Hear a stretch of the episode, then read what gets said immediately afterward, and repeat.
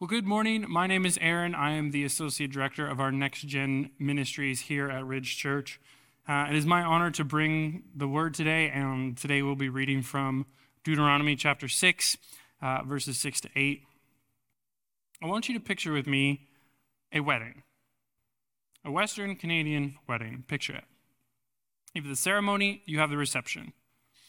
Realistically, we could just get rid of the ceremony and just have the party just have the reception, right? Let's celebrate the love between these two people. Let's have a bunch of food. Let's listen to good music. Get rid of all the boring speeches and keep all of the uh, emotional ones that make us cry and all the incredibly funny ones and get rid of all the attempted funny ones. But to do so would actually be to gut the ceremony and gut something that's actually very essential to the wedding, right? Uh, the vows. The vows are an incredibly key, port, key part of the wedding and the marriage process. Traditionally, these vows have been for better or for worse, for richer or for poorer, in sickness and in health, forsaking all others till death do us part.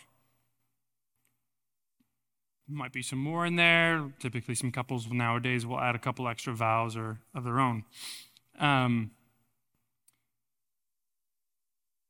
wouldn't it be weird if we just were okay with people not actually living up to their vows once they got married? I'm going to be with you whether you're sick or whether you're healthy. Uh, well, half this room would probably not be together with their spouse anymore because half of you were sick in the last month because it, some kind of cold was going around that took people out. Right? Like, it, it wouldn't make sense. For, oh, you got sick. Okay, we're done that, that wouldn't track, that wouldn't make any sense to us. The same premise of the wedding, where you expect that people will actually follow their vows and live up to their vows, is the same premise of what's happening in the book of Deuteronomy. Deuteronomy, if you do not know, is actually the fifth book of the Bible. It's one of the biggest ones. Uh, it's part of what's called the Pentateuch, or um, as our Jewish brothers and sisters would say, part of the Torah. Uh, it's what's called the Law of Moses. And the book of Deuteronomy comes in as the first, as the fifth book, and is called Deuteronomy, which breaks down to mean second law, because it is a summary of the law that was given to the Israelites by God through Moses uh, in the books of Exodus, Leviticus, and Numbers. It is a second telling, it is a um, second law, it is a summary. So the context behind this is that this is the second generation of Israel receiving the law. The first generation was the generation that God rescued out of slavery in Egypt and actually led out of slavery and oppression. This second generation were maybe just kids, maybe not even born yet, but this is the second generation. They need that retelling of the law. You see, God had been promising the people of Israel for a long time that they will, He will bring them to a promised land. He will bring them to a place uh, that will be called their land, and they will build their homes and live uh, with God and with each other there. The second generation is about to go into and claim that land. They are about to go into the promise of God. They are about to enter a new stage of life from wandering in the wilderness into a promised land. And the reason they are doing this is this retelling of the law is a second telling of the law. It is a ceremony of the renewal of the vows. Is a reading of the vows that is being made between God and Israel. The call for the book of Deuteronomy is to remain faithful to those as they enter into this new stage of life, to actually be faithful to what God has called them to do and called them to be.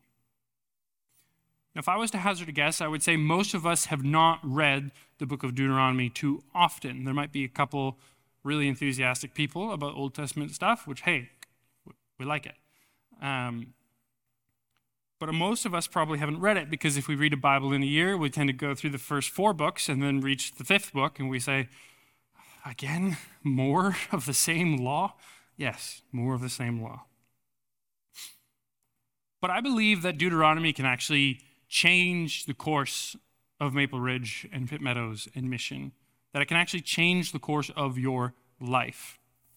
Um, you see, Israel had a line of kings after they did accomplish taking over their land and um, as they were established and they set up a line of kings. And what happened is those kings would either lead them from God, away from God, or lead them to God. He would benefit the relationship or would lead them away. And amidst this, this season of being far away from God, worshiping other idols from other nations around them, and adopting other practices, in the midst of this, an eight year old becomes king. His name was Josiah. And when Josiah turned 26, he started rebuilding the temple uh, to God and discovered in it what's called the Book of Law. He reads the Book of Law and immediately starts turning the country back to God. Starts going around and breaking down idols, breaking down altars to gods that were not the true God, not the living God of the Bible. Completely turns the nation around and says, We will go back to worshiping God. At the end of his life, the book of Kings, Second Kings, writes this about Josiah. It says, Neither before nor after Josiah was there a king like him who turned to the Lord as he did, with all of his heart, with all of his soul, and with all of his strength, in accordance with all the law of Moses. I believe that Deuteronomy can actually shape our lives. That its call to faithfulness and to loving God can actually shift our lives, your life, your family's life, and the lives of the people in Maple Ridge, Pitt Meadows, Mission, and beyond. Also, Jesus quoted it the most, which is kind of cool. Let's get into it. Hear, O Israel, the Lord our God, the Lord is one. This first word here is actually the word Shema. It's a Hebrew word. And basically, what it means is listen, pay attention, obey. Um, think about like a kid. You tell them, don't run into the street, like wait for me, hold my hand, that kind of thing. You don't expect your kid to just listen and then go, okay, cool, I'm going to do whatever. When you tell your kids to listen, or your nieces and nephews, or whatever it may be, you actually expect them to listen, right? When your boss says, hey, I need you to go clean up this mess, you go, okay, great. And then go back to what you're doing. No. You actually listen and then carry out. Listen and obey. That is the word and what the word means. Um, but there's two ways to kind of translate the rest of that. The Lord our God, the Lord is one, uh, is the first option. Uh, as we read, many of your Bibles will have that, and that's a perfectly legit translation. The second option is something along the lines of the Lord our God, the Lord our alone. The Lord our the Lord is our God, the Lord alone. Israel lived in what's called a polytheistic society, where the nations around them, each of them had multiple gods. Think, um, think the ancient Romans, think the ancient Greek, Grecians, uh, the ancient Greeks. Think about them. There's Zeus, Poseidon, Hades, uh, Jupiter, Mars, Venus, like all of these different gods uh, the ancient Egyptians, Ra, Osiris, Anubis, uh, the ancient Canaanites, which is in the similar region of where Israel was and is. Um, you have Asherah and Baal, so on and so forth. Um, the ancient Babylonians, Tiamat, Ishtar, Marduk, so on and so forth. There were gods for everything and everyone. Whatever you could picture, there was a god that oversaw it or lived it. And what I think this sentence means is it's saying there is one God. That we Israelites, we worship one God. We're not going to a different God over here for agriculture. We're not going to a different God over here for our wars. We're not going over here to have kids. Like, we're not doing that. We have one God. We worship one God. Our loyalty and all of our worship and praise and adoration and love goes to one God. Ridge Church, my first question today for you is what are your values and priorities How did you live them out in 2023?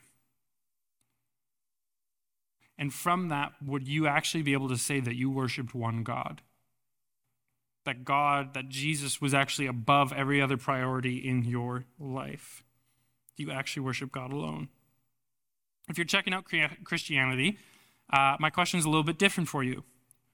Why not worship God alone? Why not put the majority and the main focus of your life into God, into Jesus?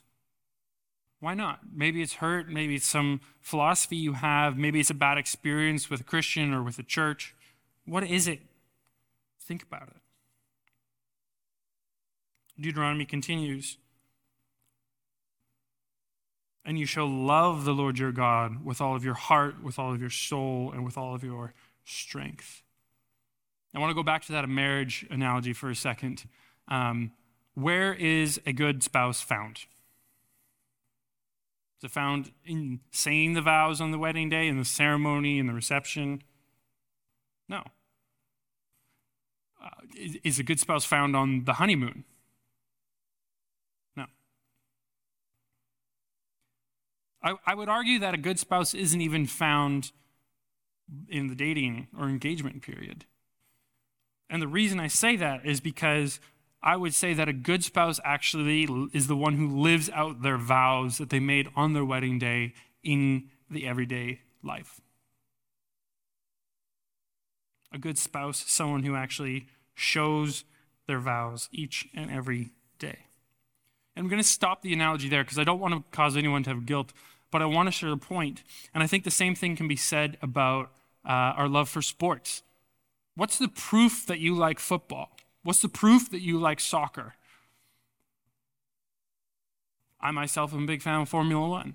The proof of that is that I'm watching every race. I'm keeping tabs every day of, oh, did this happen? Did this happen? Oh, this team brought upgrades. This team didn't. This car will go faster than this car in the corners, but not the other way around. Whatever it is, I nerd out on it. Don't judge me. Um, but it showed in our everyday. What we love and what we um, focus our life around actually shows us what we love in our everyday life.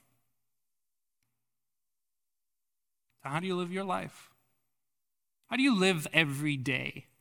Not coming to church, not Sundays, not coming to youth group, not coming to community group. How about the rest of your life? Would it attest to your love for God, your, your proclaimed love for God? That you say, when you say you love God, could people actually look at your life and say, Yeah, I think you do? If I was to ask the question,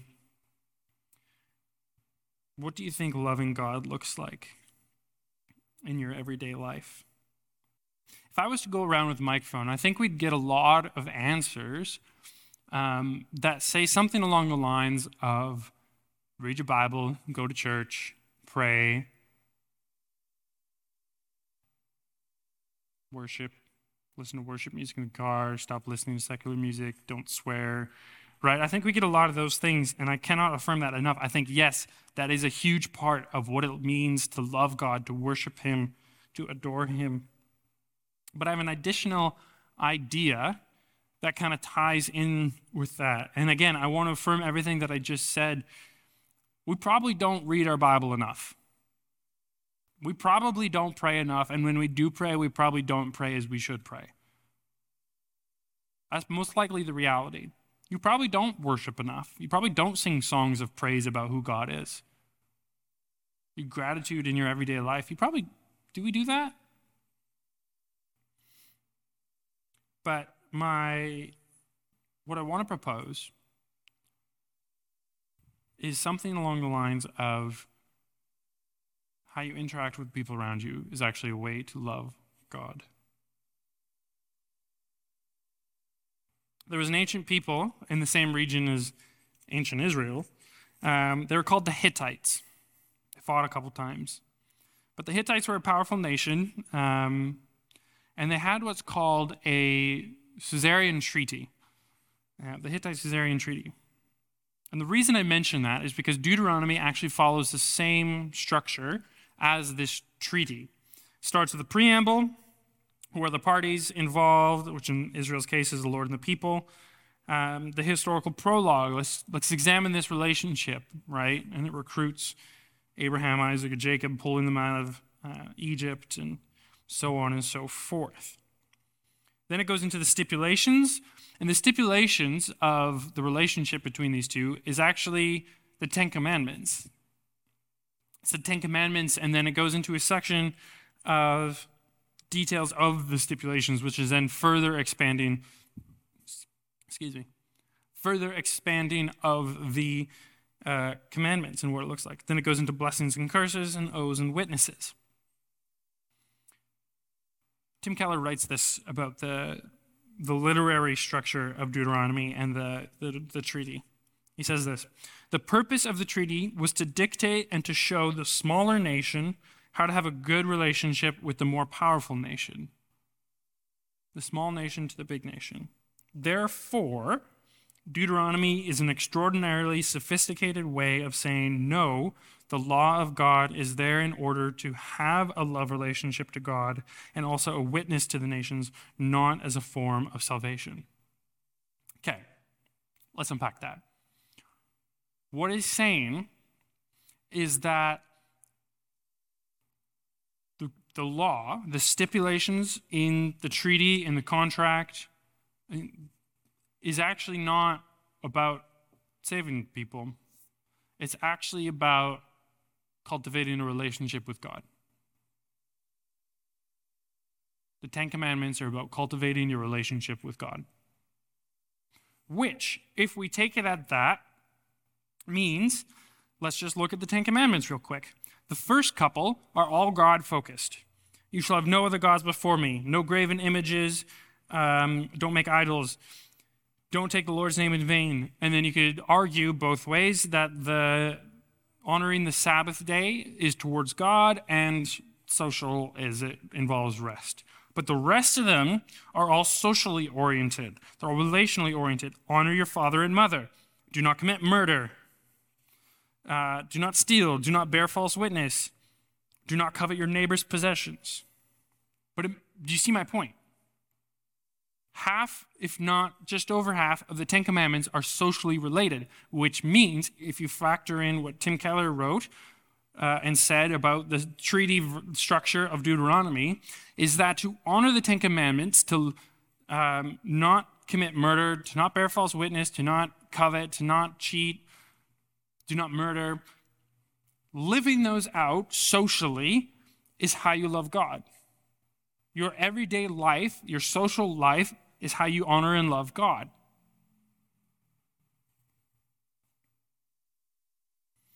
Jesus says something similar uh, in one of the Gospels. He's asked the question What's the most important commandment? To love your God with all of your heart, soul, mind, strength, varies in translations. And then the second is like it love your neighbor as yourself.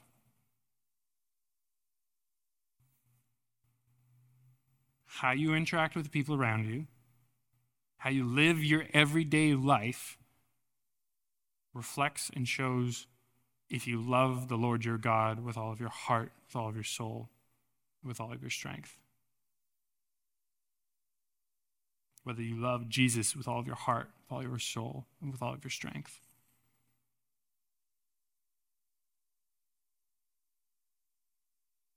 And I got to be honest, I think that we as Ridge Church actually do a pretty good job of this. I think corporately we do. We care for the people around us, we care for the people who are in this neighborhood, specifically through our partners. We support them. We create a space and a partnership for the hub, which is just out there. We partner with Youth Unlimited to reach the schools, right? We partner with the hospital foundation uh, we partner with different people. We run our youth ministry, our seniors ministry. We, we run different things and we try and do our best as, a, as the organization, as the collective of Ridge Church to love the people around us. But we've also heard a lot of stories, or a couple stories, a couple key stories that stand out of how some of you have been caring for your neighbors. How you wait in lines with them to make sure they can get home, to buy groceries for each other, the way that you have loved one another in 2023 has shown to us as staff and shown to the people around us in the city and shown to God how you love him. And that has to be an encouragement to you. In my own life, there was, um, there was a youth pastors conference in Vancouver at the end of October. And as per Vancouver, you have to move your parking, right? Because you park on the street. And it's like two hour parking. I'm like, but if I pay for it, can I not park there longer? That would be nice. No. So I had to move it, my car, and I found a parking lot that I could stay more than two hours in, which was great. Still pretty close to the venue. And I went and I parked there, and I witnessed some person who he did not know how to drive uh, or reverse his truck, and he scraped up the side of a Honda Civic. And so, as I parked my car afterwards, he drove off, unfortunately. Um, there was a lady standing there. I was like, "Hey, is this your car?" She didn't seem to notice that it had been dented and scraped and whatnot. She said, "Yeah, it is. Why?" And I go, "Well, actually, you you just got hit in an accident." Uh, and she just broke down. So it's my daughter's car. It was just the doctors getting checked up on, and we moved here from like Salmon Arm and blah blah blah blah. And this lady just started telling me stories. And I'm like, I have a conference to get back to. I'm missing a session on prayer. Like, I, I got to learn. Like, I, we're paid for this. Um, it's my financially stable side saying. Um, but what ended up happening is that we, we chatted, and I told her, like, yeah, I'm at this youth pastors conference. And I did actually end up praying for her. I was like, hey, like, I know I'm, I'm a pastor, but, like, can I actually pray for you? She's like, yeah, absolutely, please. So I prayed for her, and I um, prayed for her daughter, and whatever she was seeing the doctors about, I don't know. But, like, just met her there in the moment. To actually pause the thing that I had to run around and go to and blah, blah, blah, and go there. And like I said, uh, I can't remember if I knew this at the time or not, but when I walked back in, it was a session on prayer. And I missed most of it because I was praying with someone. With the irony, I, I love it. Will you continue to do those kind of things in 2024, Ridge Church? Will you continue to love the people around you, to be generous, to be kind, loving, joyful? Will you have self control, gentleness, kindness? Because how you live that out in the everyday life will reflect how you love God with all of your heart, soul, and strength.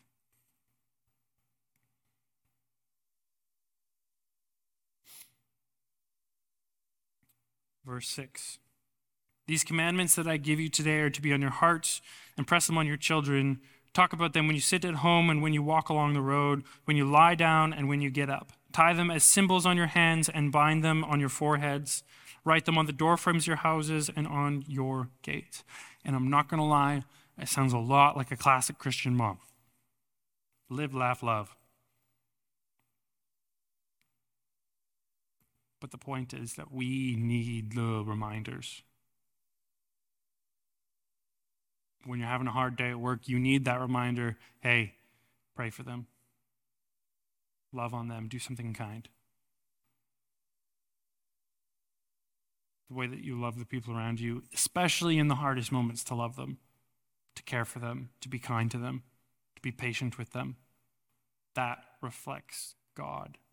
That shows your love for God. It reflects God to them at the same time.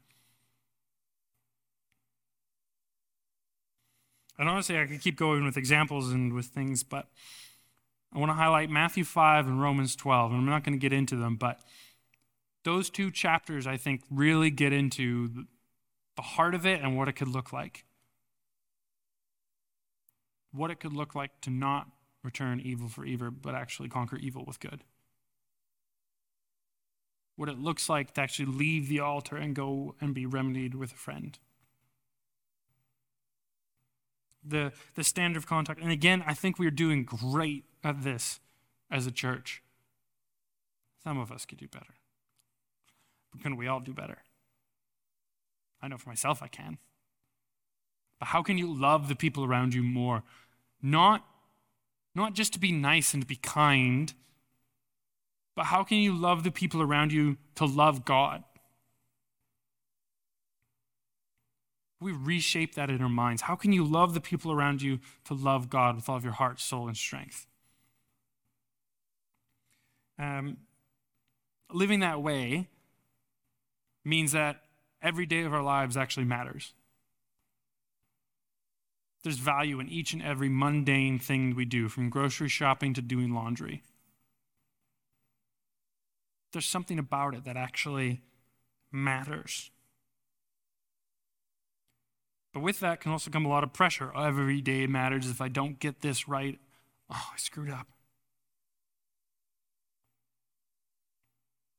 Darrell Johnson, in his book on the Ten Commandments, uh, he writes this God's commandments are spoken after God's work of redemption. That is, the law comes after grace.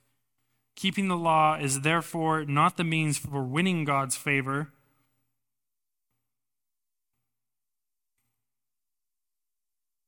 Keeping the commandments, living, living our lives in a way that is loving and kind and honors God.